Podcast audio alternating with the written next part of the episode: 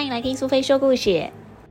今天苏菲要跟大家分享的故事叫做《白油漆学说谎》，文王文华，图李内林，小光点出版。小朋友，你有听过一个人的名字叫做白油漆吗？传说中有个村子叫做梦里村。村里的道路弯弯曲曲，进得去不一定出得来，就像是在梦里一样。白油漆的爸爸是个老实人，老是被骗。他没有不良嗜好，抽烟、喝酒、赌博全部都不会，而且他也不爱旅游跟买东西。不过没想到他在临死之前，家里一毛钱都没剩。因为白爸爸太老实了，所以当轿夫的时候被路骗，卖菜的时候被赊账，卖米被倒账，家里的土地也被兄弟骗个精光。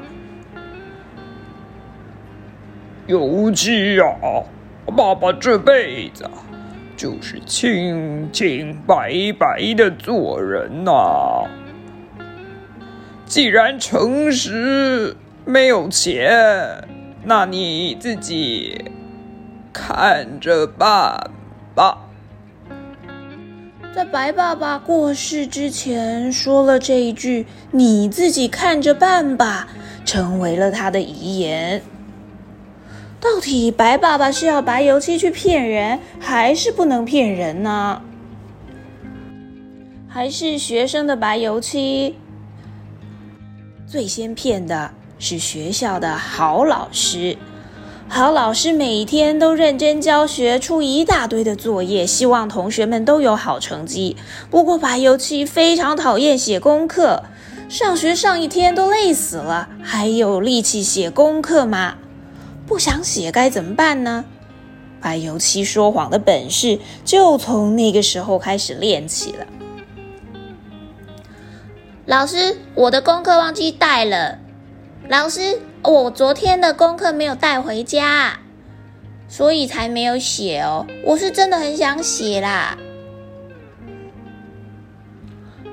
好啊，那尤其啊，你别忘了，今天一定得把功课带回家啊。当然啦，有错就会改嘛。没想到隔天，老师，我作业写到一半，蜡烛就用完了。我妈妈没钱帮我买新蜡烛，我真的很想写的。好老师听到白油漆这么一说，心里想：这个没爸爸的孩子呀，家里穷到没有钱可以买蜡烛，于是就从他的薪水里面掏出了十块钱。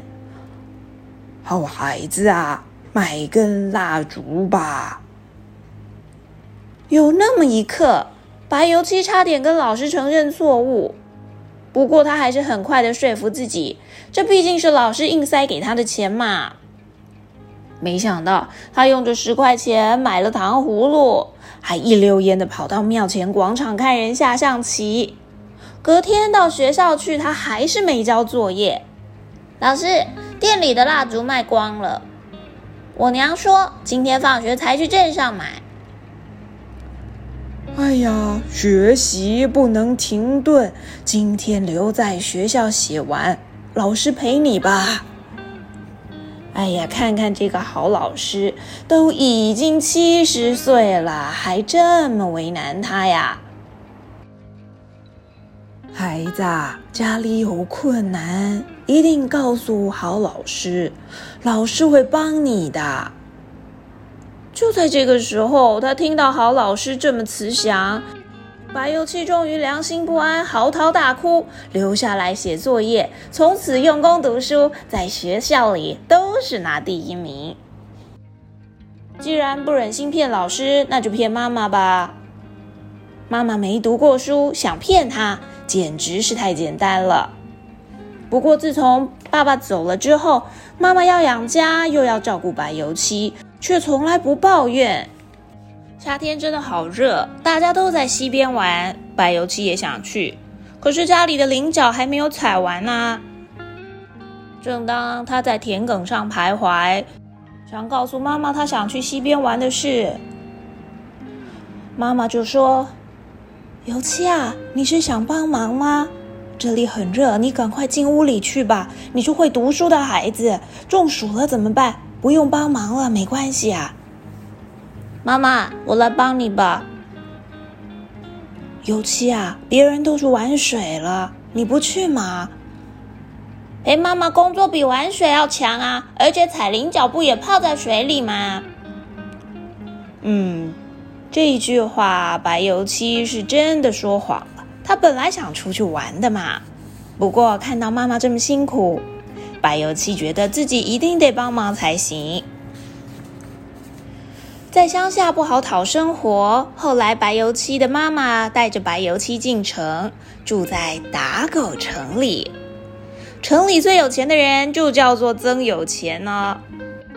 白油漆家里和曾有钱租了一间房子。曾有钱是个很任性的有钱人。哎呦，我全部都是我，我是曾有钱。土地是我的，连樟树下的影子也是我的。吹来的这风，吹过我家的田地，所以也都是我的。白油漆却故意深深吸了一口气，说：“哦，好自由的空气，才不是你的呢！你你你，你家的房子是跟我租的，从今天起涨房租，涨房租。”想住在我的房子里，呼吸免费的空气，房租就交一倍来。虽然白油漆说的是实话，但是却让他们家的房租多了整整一倍。本来就已经过得很不宽裕，这一下更惨了。这个冬天天气特别冷，家里的米缸全空了，东西都没得吃。白妈妈饿得瘦成了皮包骨。倒是隔壁曾有钱家的鸡咕咕咕咕的叫，又肥又嫩，还常常跑进白油漆家里玩。白油漆心里想，偷吃他一只鸡是没人会知道的，所以就翻过墙，伸手一抓，没想到鸡没抓到，却被曾有钱家的长工抓个正着。曾有钱连忙把白油漆关进了柴房里面，想把他给冻死。隔天一早，曾有钱坐在餐桌上搓搓手，又冰又冷。今天早上有热腾腾的鸡汤，哎，看到这碗鸡汤就想起昨天被关进柴房，只穿着一件短袖的白油漆，说不定已经冻成了冰棒。没想到白油漆竟然红光满面，还不停的流着汗。天气这么冷，你待在这里却全身冒汗，这是怎么回事啊？员外啊，我告诉你啦，这是一个秘密，不可以告诉你，不能说的秘密。人都喜欢听秘密啊。我不怕冷，因为身上的这件衣服是我家的传家宝。遇冷发热，遇热变凉。你想想看，我是不是一年三百六十五天都穿它嘞？白油漆觉得说着这个谎话骗曾有钱有趣极了，而曾有钱被骗得一愣一愣。他怎么会知道前一天晚上白油漆在柴房里面兜着圈圈跑了一整晚，所以才红光满面，留下了豆大的汗珠呢？他以为真的是那件补丁补的花花绿绿的臭衣服的功能，于是他就要求把这件传家宝卖给他。他不仅用了一百两，还端了碗鸡汤，当然还把之前偷鸡的事情一笔勾销了。